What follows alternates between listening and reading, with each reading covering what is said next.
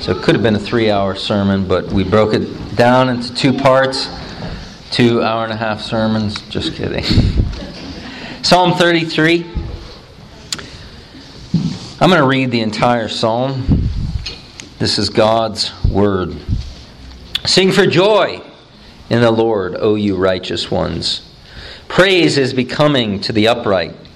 Give thanks to the Lord with lyre. Sing praises to him with a harp of ten strings. Sing to him a new song. Play skillfully with a shout of joy. For the word of the Lord is upright, and his work is done in faithfulness.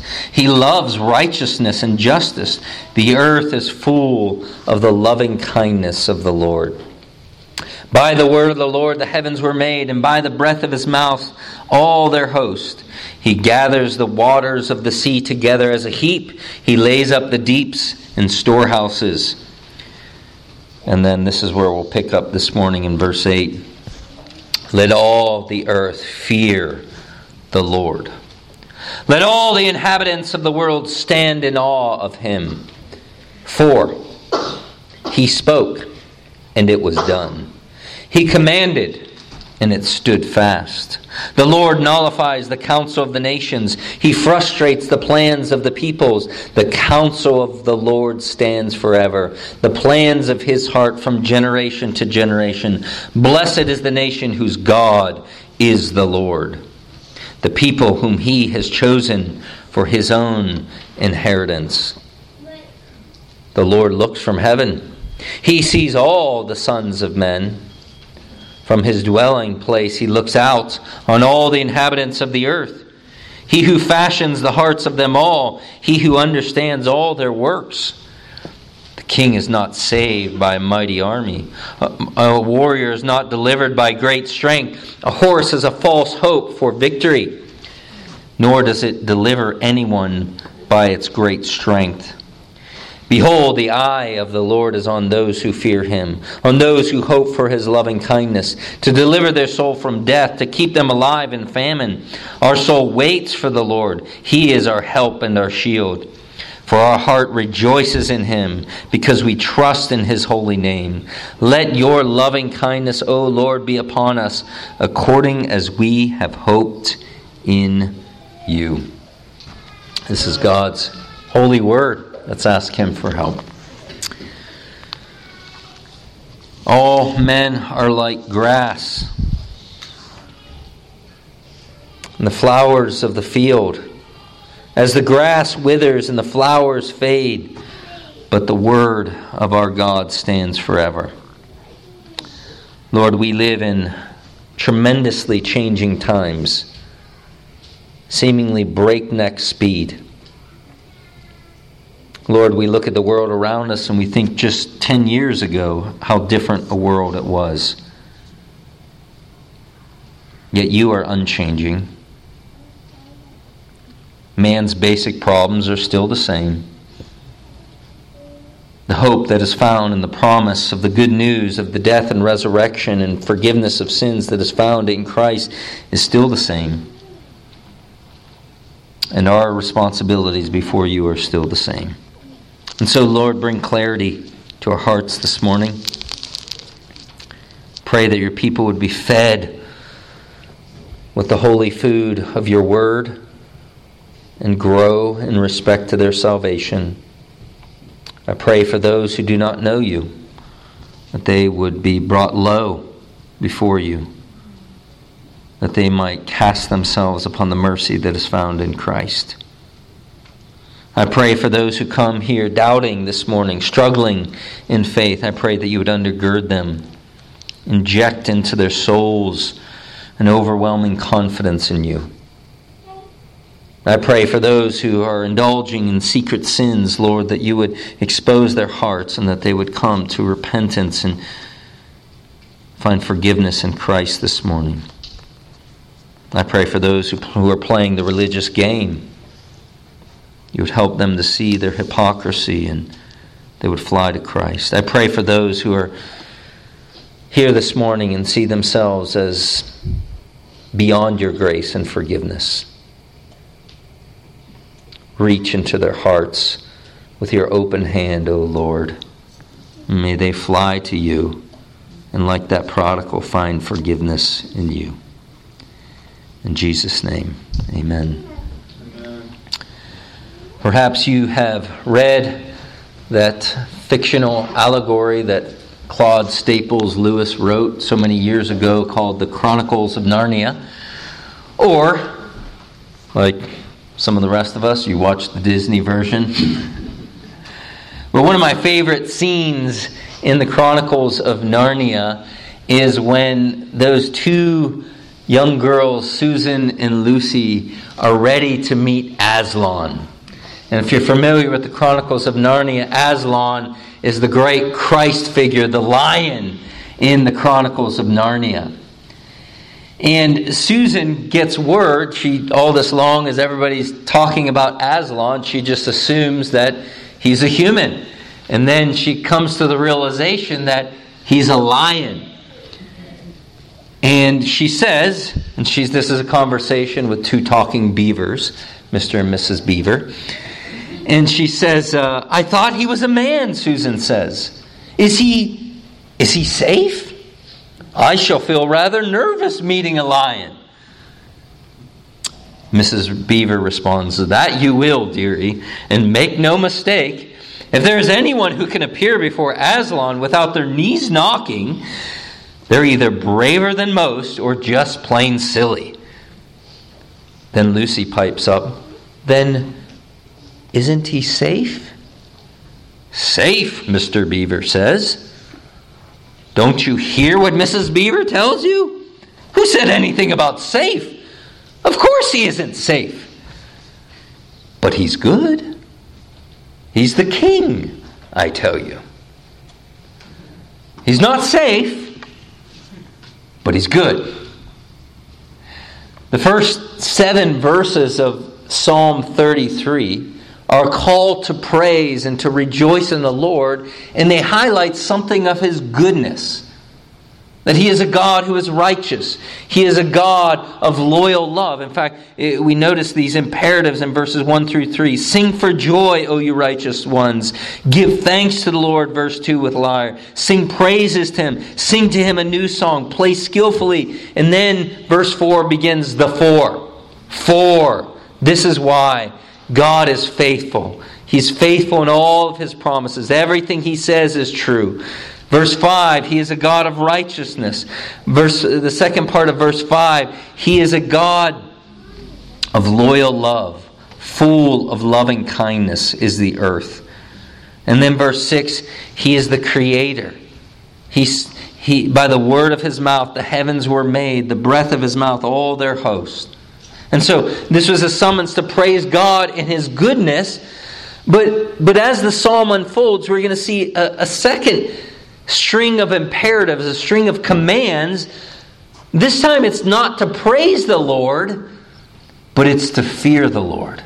To acknowledge that indeed Aslan is not safe. To, to acknowledge and believe that indeed this great God is a God whom we cannot contain. This God is not our servant. He's the, as we're going to see, there's a handful of different attributes that really call for a response of fear of the Lord. But let's first of all see this call to fear the Lord. Verse 8 Let all the earth fear Yahweh. All capitals, capital L, capital L, capital R, capital D. Let all the earth fear the Lord. And, and, and you remember how the psalm began sing for joy in verse 1, O you righteous ones. It's almost like the psalmist is directing his, his admonition to those who are God's people, saying, Praise the Lord. It's appropriate, it's becoming, it's fitting that you praise Him. But now the psalmist, almost as if shouting from the rooftop, he extends the call to all the inhabitants of the earth. Not merely his fellow Jewish brothers and sisters, not only those who are amidst God's covenant people, but every single human being that lives on planet Earth. Every boy, every girl, every man, every woman, every black person, every white person, every Asian person, every Hispanic person, every Republican, every Democrat, every Libertarian, all must fear him. And notice it's not only the earth, we might, if we stop there, think he was talking about the dirt. But it's evident he's talking about those image bearers. The second part of verse 8 let all the inhabitants of the world stand in awe of him. Now, sometimes when we read passages like this, fear the Lord, stand in awe, we can sometimes um, make up an artificial division in our thing. Well, well, that's that's the God of the Old Testament. We fear Him, but you know, Jesus, He's like this soft, cuddly individual we can snuggle up to, and so we don't have to fear God anymore. Um, can I suggest to you that's wrong thinking? Uh, now, both in the Old Testament and the New Testament. I've been reading through the book of Acts actually with, with, uh, with our children, and over and over it says they feared God. The early church, people would come to a saving knowledge of Christ, get baptized, join the church, and they would fear God.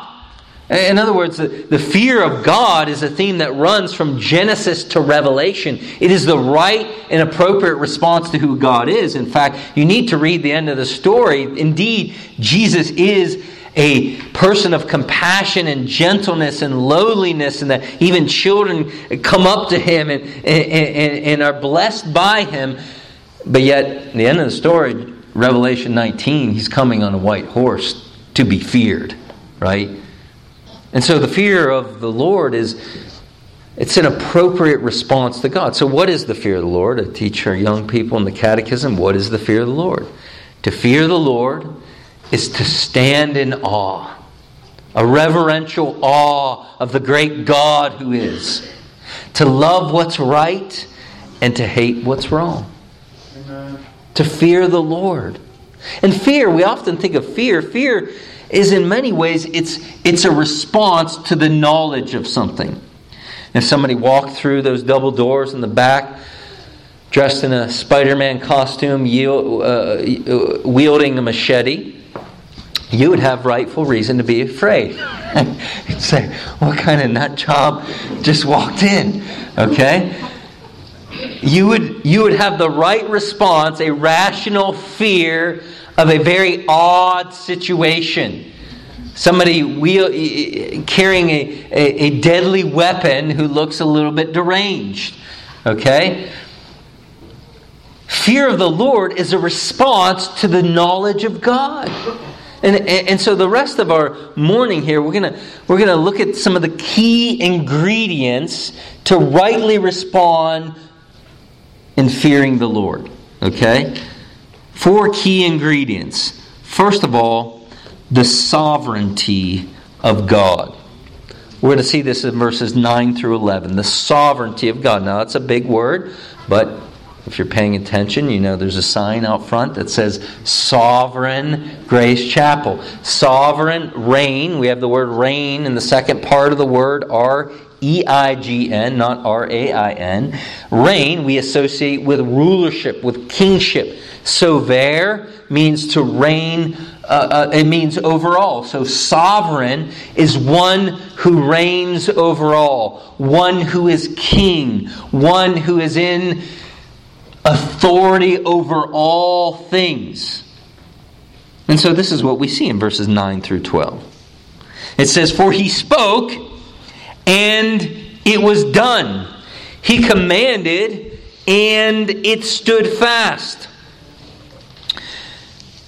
Now, when you're looking at this and reading it, you realize that uh, he's just talked about creation in verses 6 and 7. So, probably verse 9 is an allusion back to God in creation. And that's what we see, right? Genesis 1 1 through 3. In the beginning, God created the heavens and the earth, and the earth was without form and void, and darkness was over the face of the earth, and the Spirit of God was hovering. And then God said, and what? Let there be light, and there was light.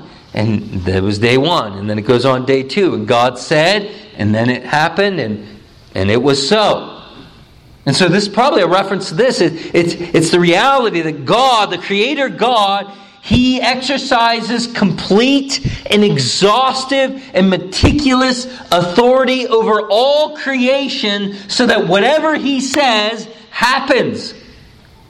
He is the God who is in control of all things, all the activities of human beings, all the activities of his entire creation, both the image bearers and those who aren't his image bearers, the, the hurricanes, the earthquakes. When God says quake, the earth quakes. All is according to his sovereign decree. And sometimes in our culture, because of the scientific method and our abilities to accumulate knowledge and, and discern certain what, what I might call secondary causes of things that happen in this world. Uh, like we can, you know, the weatherman gets on and talks about high and low pressure systems. You like my weatherman imitation there? And, and you know, and, and, he's talking about a tropical storm coming and, and, and, and, and can explain these things and some of their, what we might call natural secondary causes, sometimes because we can explain some of these secondary causes that we forget the reality that God is the primary and ultimate cause of all things. God is God. He is the creator of all things. He sustains his creation. He providentially governs all of his creation. In fact, there's even evidences of this uh, when we open up the gospel accounts and we see God in the flesh, the Lord Jesus Christ. He's demonstrating his humanity in a very tangible way on a boat as he's taking a cat nap. Okay. What could be more human than taking a midday nap, right? But then you remember what happens on the Sea of Galilee in Mark chapter 4. All of a sudden, the squall comes upon the Sea of Galilee, and these experienced, seasoned fishermen are all of a sudden wetting their tunics. And they're shaking Jesus. Wake up, Jesus! You're going to let us die here? And you can just imagine Jesus waking up, rubbing the crust from his eyes and he rebukes the winds and the waves, and immediately they obey. And do you remember the response of the disciples? Mark records they were more afraid. Initially, they were afraid of the winds and the waves. But by the end of the story, they're afraid of Jesus. And that was a right response because they realized they were standing before somebody who had power over the creation. This is what the psalmist is saying. Let all the inhabitants of the earth fear the Lord. Why? He speaks and it happens. Amen. He is the one who is king and exercises all authority over his creation. Verse 10. Because Obviously, this would cause one to scratch their head. And verse 10 says, The Lord nullifies the counsel of the nations. He frustrates the plans of the peoples. The counsel of the Lord stands forever, the plans of his heart from generation to generation. Verse 10 says that he nullifies the counsel of the nations. He frustrates the plans of the people. The nations, the peoples, these are the, the Gentile nations, the, the superpowers that surrounded Israel. you know, they were, they were constantly coming up against these superpowers. Uh, we see one of these superpowers early in the pages of Scripture. We see Egypt, right? Here's a superpower. They had the cutting edge of military technology, the tanks of the day, the chariots. They were able to cut down their foes with great ease. And here, the psalmist says he nullifies the counsel of the nations. He frustrates the plans of the people. You see, Pharaoh learned this the hard way. When Moses came to him and said, Yahweh, God of the Hebrews, says, Let my people go. You remember what Pharaoh's response is? Who is this Yahweh that I should obey him? Well, he was about to find out. And God, in his finger, sends plagues upon Egypt, mocking the deities of the Egyptians and bringing this great superpower to its knees. We see this as well later on as the Israelites are moving towards the promised land the book of Numbers and Balak, or I'm sorry, uh, Balak summons his prophet Balaam to prophesy against the Israelites to hinder them from going into the land, and Balak learns the hard way. Doesn't matter how much money you give to the false prophet, to the prophet for hire, the word of Yahweh will be fulfilled. And all those Hittites and Perizzites and Amorites and Midianites will be mowed down as God fulfills his promise to bring his people into the land that he promised to give them. This is how we started this series in the Psalms, right? In Psalm 2. The kings of the earth take their stand. The rulers take counsel together against Yahweh and against his anointed, saying, Let us tear their fetters apart and cast away their cords from us. And he who sits in the heavens laughs. The Lord scoffs at them. Then he will speak to them in his anger. And then Psalm 2 closes by saying, Now therefore, O kings, show discernment Wise up. Take warning, O judges of the earth. Worship Yahweh with reverence and rejoice with trembling. Kiss the Son, lest he become angry with you and you perish in the way, for his wrath may soon be kindled. And blessed are all those who take refuge in him. The Lord frustrates the plans of the people. Now, so obviously, uh, we're, we're understanding God as a God of tremendous power and exercise of his sovereignty and governance of this world. And the immediate response is going to be well, what, what about people's choices? What about powerful individuals who make decisions? What about the movers and shakers of this world? And God says, nah. I do what I want with them. They're mere puppets in my hand. It's not to say that they don't make real decisions. Remember uh, a couple weeks ago in Sunday school, we read through Isaiah chapter 10 and the Assyrians and their great military might. God says, They're the rod of my anger. I, I use, they're a tool in my hand. Oh, they don't, they don't intend on it. They're not saying, We're here to do your will, O God, and we're going to be an instrument of judgment upon the nations. No. That's not their intention, but God, in His sovereignty, exercises in such a way that the responsible choices of men and women and leaders are merely doing His bidding.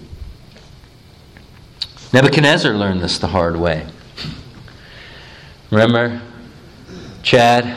That's what his friends call him for short. Nebuchadnezzar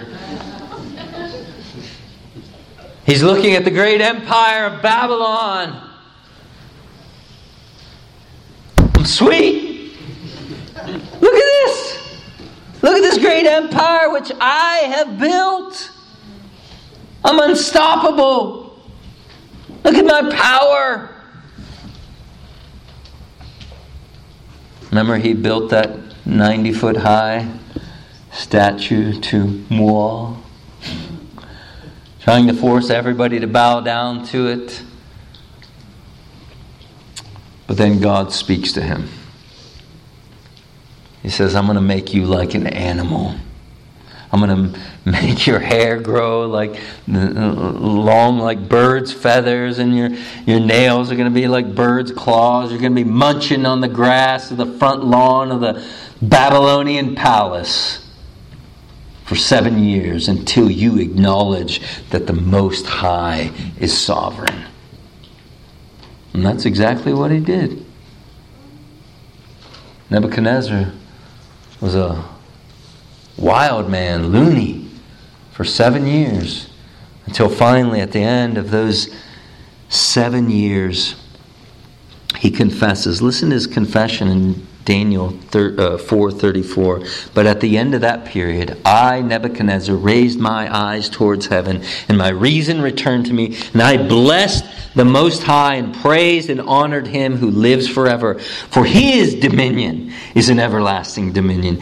His kingdom endures from generation. All the inhabitants of the earth are accounted as nothing, and he does according to his will in the host of heaven and among the inhabitants of the earth, and no one can ward off his hand or say to him, What have you done? Amen. Nebuchadnezzar finally realized that his arms were too short to box with God. Better to humble yourself and fear the Lord before God does it for you. Amen. But notice in verse 11, the counsel of Yahweh stands forever.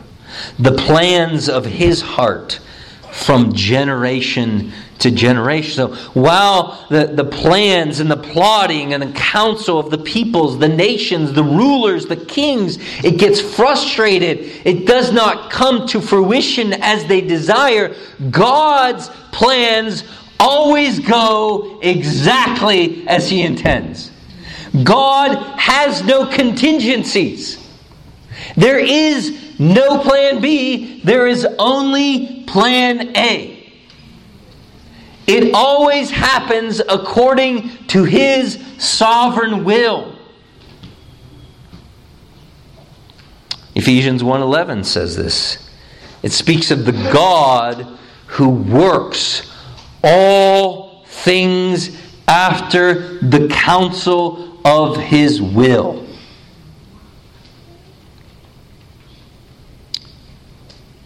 R.C. Sproul was famous for saying that there is no maverick molecule in the universe.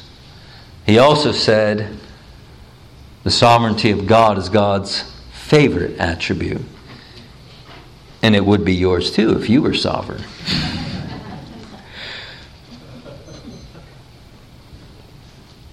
But yet, this is an attribute that, as J.C. Ryle, is very offensive to the human nature. Why? We like to think we're the ones calling the shots. We like to think that we are the captain of our ship, the master of our fate. We are autonomous. My will be done on earth. And we're Americans. we will not have a king to rule over us.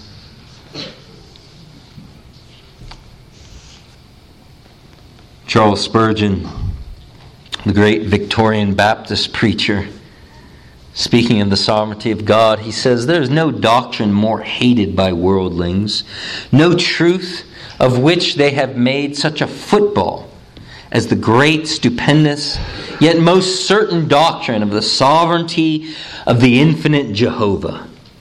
Men will allow God to be everywhere except on his throne.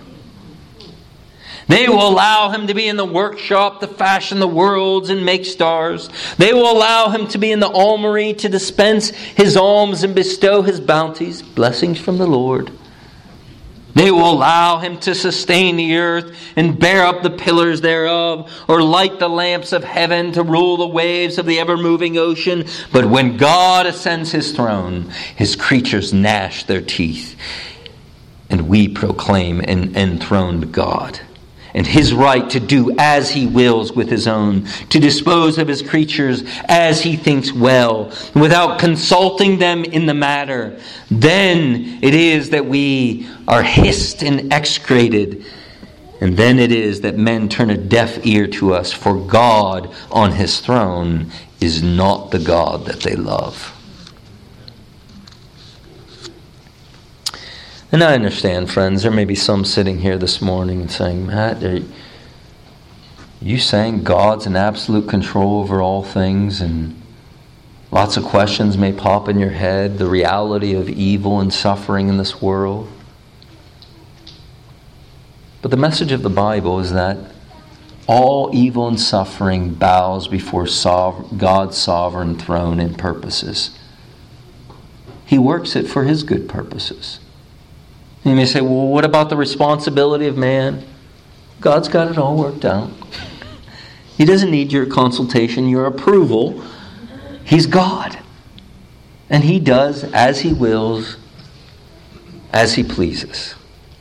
And no one, as Nebuchadnezzar came to learn that hard lesson, no one can ward off his hand or say to him, What have you done? Oh, they can say it, it's not actually the reality.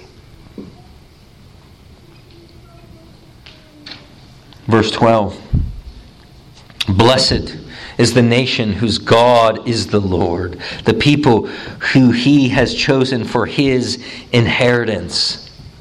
Uh, this is another one of these blessed statements that we find in the Psalms, right? That's how it started out in Psalm 1. Blessed is the man uh, who does not take counsel in the, the, the, wicked, but his delight is in the law of the Lord. And that, then Psalm 2 ends with Blessed are those who take refuge in him. Psalm 32 Blessed is the man whose transgressions are not imputed against him. And here we have another blessed, blessed is the nation whose God is Yahweh. Blessed, Ashrei, happy, contented, joyful.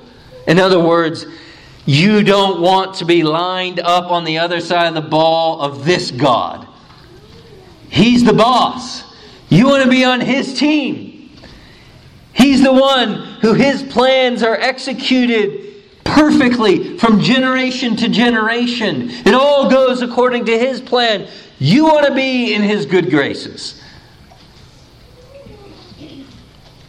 And notice he says the second phrase the people whom he has chosen for his inheritance. It's all of grace. Israel was a privileged people.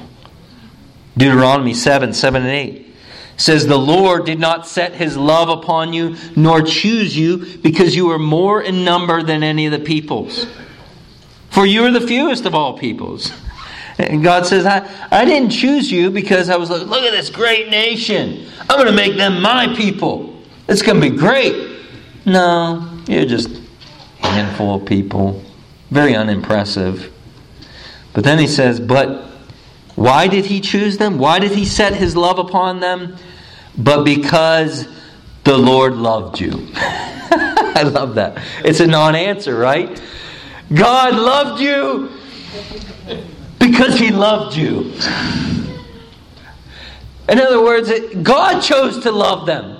It was his sovereign prerogative to set his love upon them. It wasn't that they were more righteous, it wasn't that they were more vast than any other nations.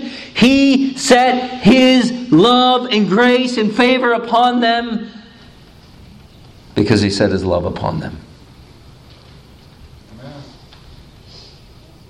And that is the testimony of every believer in the Lord Jesus, right? Ephesians 1 4. Just as he chose us in him before the foundation of the world to be holy and blameless before him, in love he predestined us to adoption as sons, according to what?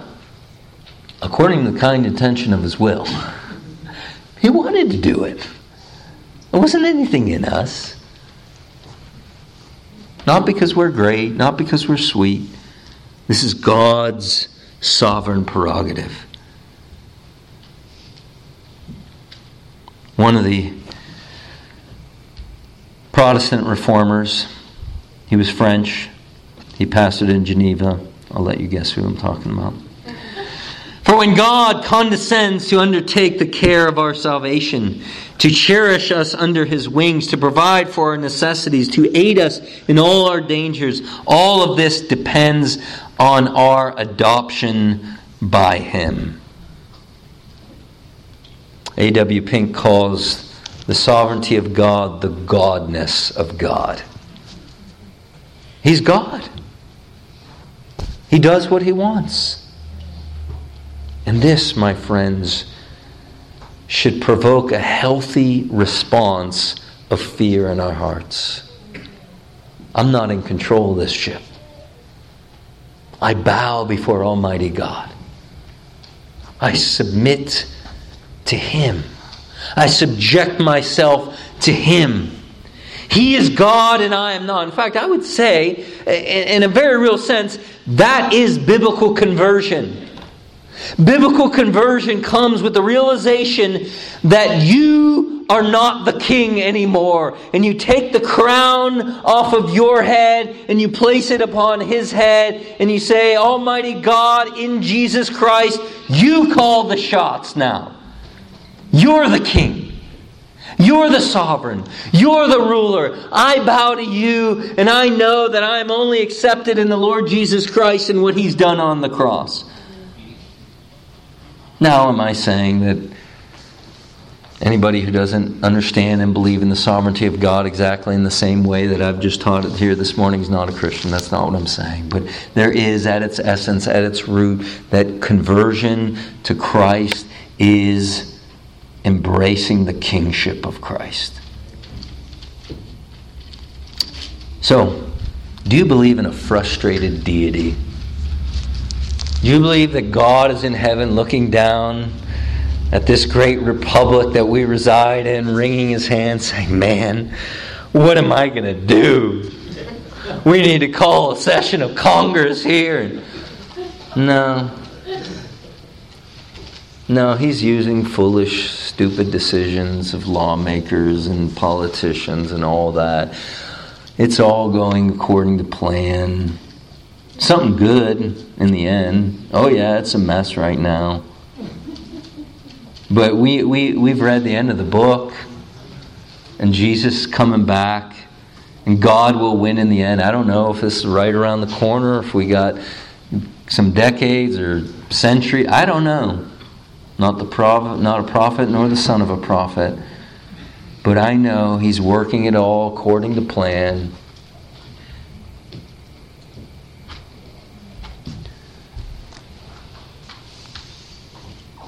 Second ingredient to fearing the Lord, not only believing the sovereignty of God, second, believing the omniscience of God. I'm using a lot of big words this morning, but you guys are big people. Omni, all, science, knowledge. God has all knowledge. Look at verse 13 to 15. The Lord, again, Yahweh, looks from heaven. He sees all the sons of men. From, from his dwelling place, he looks out on all the inhabitants of the earth. He who fashions the hearts of them all. He who understands all their works. Again, here it's almost like the psalmist is painting a portrait of God looking down from heaven, and he sees all the inhabitants of men, and there, there, there's not one who exists out of his eyesight. He sees them all. He is the creator of them all. He fashions the hearts, not just of some men, but all of them. He sees not just some men, but all men. This is comprehensive and exhaustive knowledge of God. His eyes pierce through the hearts of men. He sees the motives of all that humanity does. He sees what they're doing, even if nobody else on planet Earth sees what they're doing. Amen. He knows all things past, present, future. He has infinite recall. He knows all things possible and all things actual. He knows what would happen if A happened, B would have happened. He knows it all. He knows all the infinite possible contingencies. And this should provoke fear. I mean,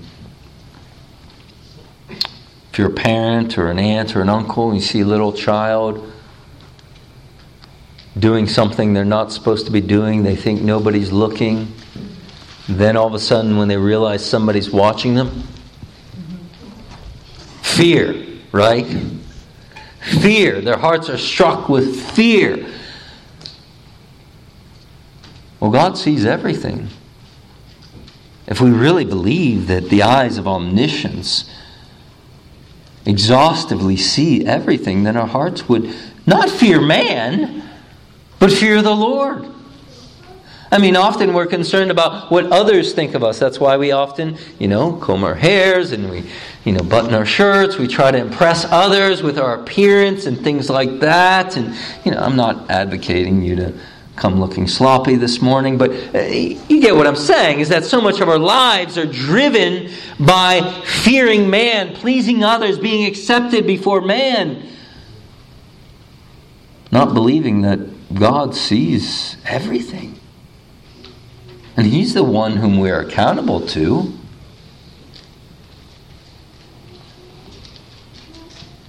God sees what the older writers called religious hypocrites people who just play the religious game.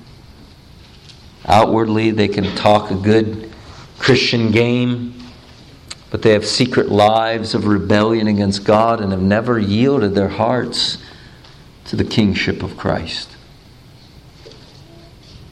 If that's you here this morning, I'm here to tell you God knows. You may have duped yourself, you may have conned yourself into thinking that you can trick even God, but I have liberating news for you God already knows. And you know what? He's willing to forgive you. But you need to turn away from that. Come clean with Him and repent.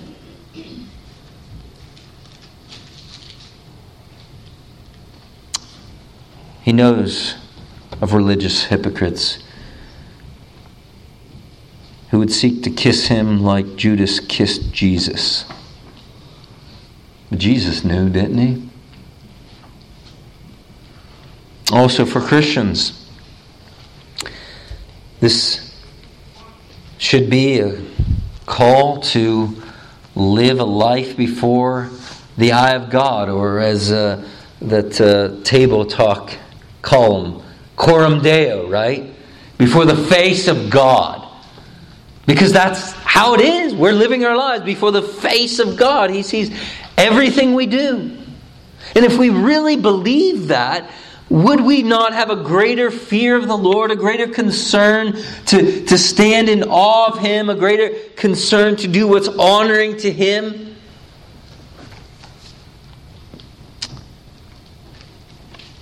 This also, for the believer, should bring a measure of comfort because God knows everything there is to know about us, all of our sin, all the dirtiness, and He still loves us. You know, often the, the shocking reality of newlyweds is the you know the underwear factor. You know, when when you know, you, you walk around in underwear with people you're closest to. Well, when, when you first get married, it's like, you know, all your warts are there and everybody can see it.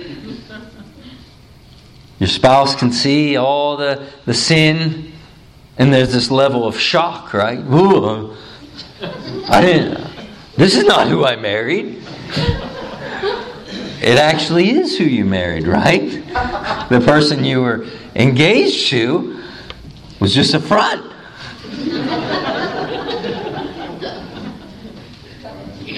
But you see, God, God sees us in our underwear. He sees all the, the dirtiness. And if you're in Christ, He sees it all and He loves you. You're forgiven in Him. He's patient with you. He's going to guide you to help clean things up here and there, but he, he's so patient. He doesn't, he doesn't bombard you, showing you all your blemishes all at the same time. He'll, he's patient. So, first reason, first ingredient in the fear of God is, is believing in a sovereign God. Secondly, believing in an omniscient God. But, but, but thirdly, not believing the vain hope of man. Notice in verses 16 through 19 the king is not saved by a mighty army, a warrior is not delivered by great strength, a horse is a false hope for victory, nor does it deliver anyone by its great strength. Behold, the eye of the Lord is on those who fear him, on those who hope for his loving kindness, to deliver their soul from death and to keep them alive in famine. Notice this is the vain hope of man. The king is not saved by a mighty, by, by a mighty army, great strength, the horse there's a tendency for the human heart to trust in military might. Now, now keep in mind here, Israel was like a walkway between great empires, right? You know, you had the Egyptians in the south, you had the Syrians in the north, and later the Babylonians, and, and, and here you have little Israel in between. And, and, often these armies, as they're passing through to, to fight one another, they, you know, they see Israel along the way and just, let me kick them. I, I mean, and, and you live, and this is actually the most, most of the history of civilization live with the reality of, of the threats of invading armies just coming in and, you know, taking your wives and children and, and stealing and plundering and all that. We, we, we haven't had to live through that kind of tremendous threat of fear. And so there would be a great temptation to hope in your military prowess, your armies. But you see, what God is saying here, this is a vain hope. This is a vain hope. Instead, verse 18 Behold, the eye of Yahweh is on those who fear him, on those who hope in his loving kindness, his loyal love, those who are trusting in his promises. He is the one who will be faithful. Your security your safety, your comfort is found ultimately in God in His promises. And that, that's the next point, so I don't want to get ahead of myself. But you see, what this does is it helps us to see that we ought not to fear man, but to fear the Lord. The vain hope of man is to put all of his confidence in man's might. And that's a foolish endeavor.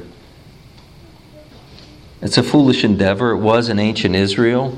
This is why David was judged because he took a census of the Israelites. You remember that?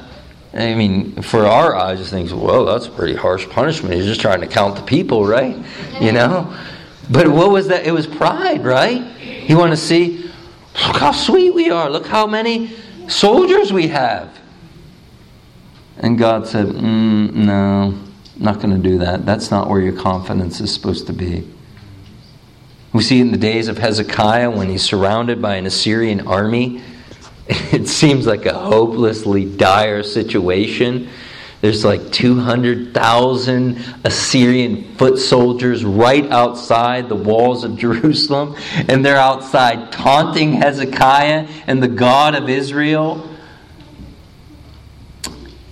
And then they wake up the next morning and the entire army is dead. God sent not an army of angels, he sent one angel to do the job, one angel to do the job. And it's the same in the new covenant. God is God. He is he is the one who's sovereign. He is the one who's in control. We ought not to put our, our hope in human instrumentality and human strength. Again, we, I mentioned this last week, I'll mention it again. The church ought not to put its confidence in its ability, in its numbers. God turned the world upside down in the book of Acts with 120 people at a prayer meeting. He can do whatever he wants. He turned the world upside down with his, his apostles, uh, you know, not exactly the, you know, the, the Ivy League material of the day.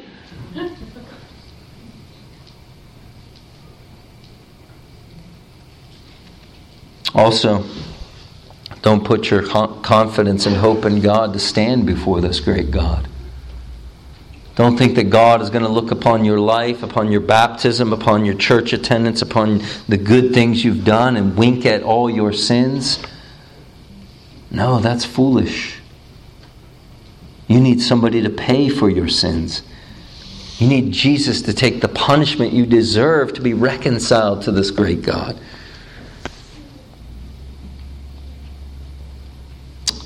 So, fear the Lord, not man. Isn't this what Jesus said?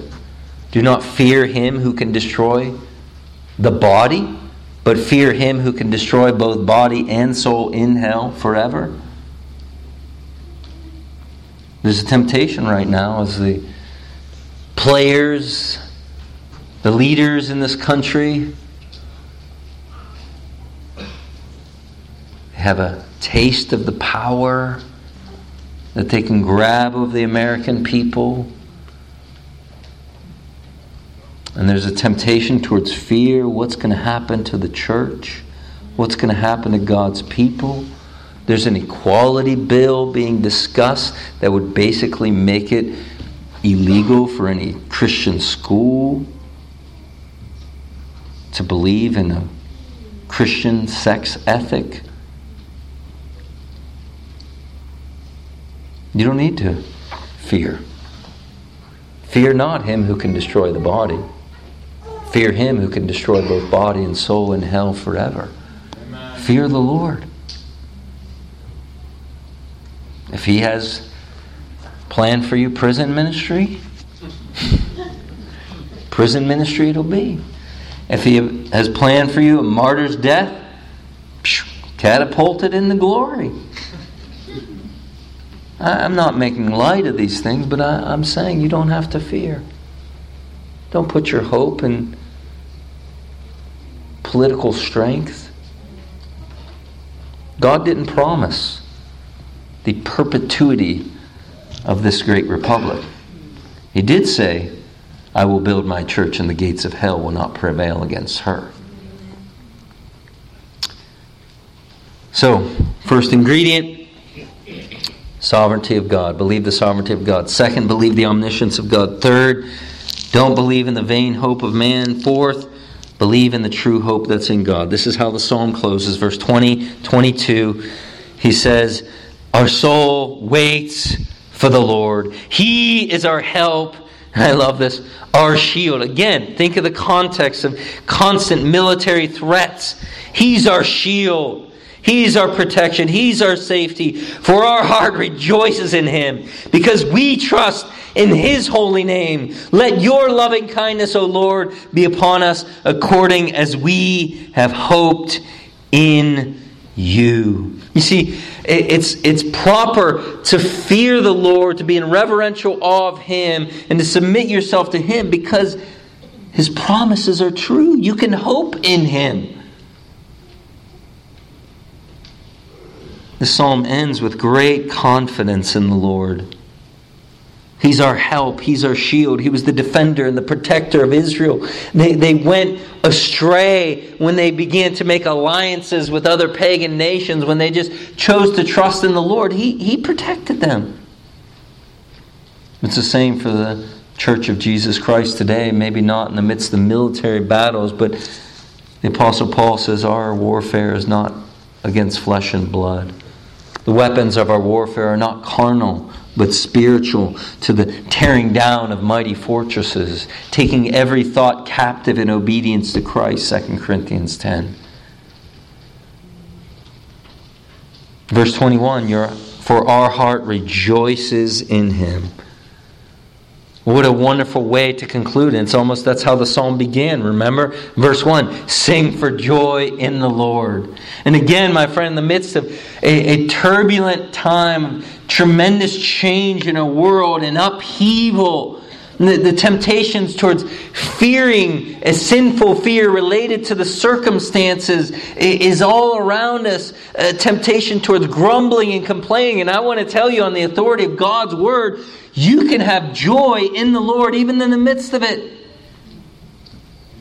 If you're putting your hope in Him and in His promises, if you're nourishing yourself upon the milk of His promises, then you will be sustained in the midst of it. You'll have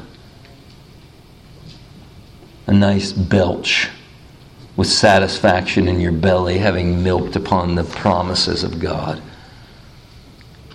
Because that's the loyal love, the loving kindness. That's his loyal love. And we talked about it last week his chesed, his, his love that has a backbone of faithful promise steeled in it.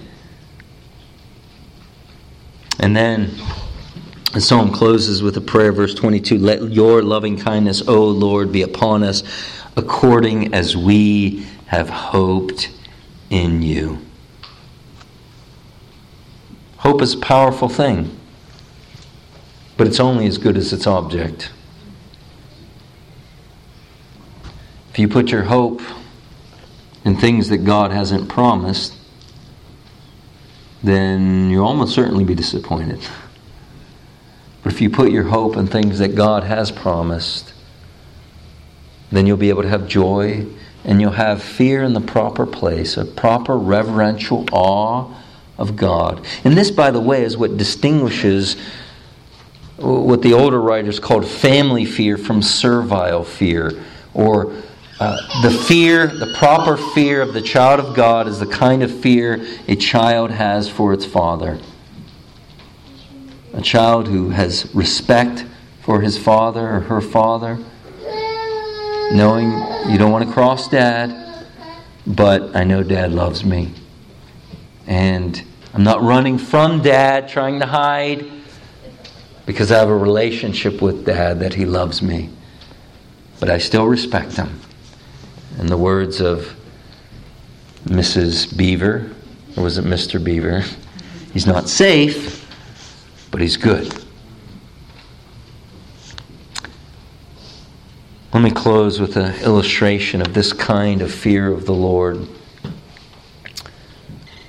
You may have heard of Jonathan Edwards. He's most famous for his sermon that uh, usually was read in 11th grade English literature, American literature class Sinners in the Hands of an Angry God.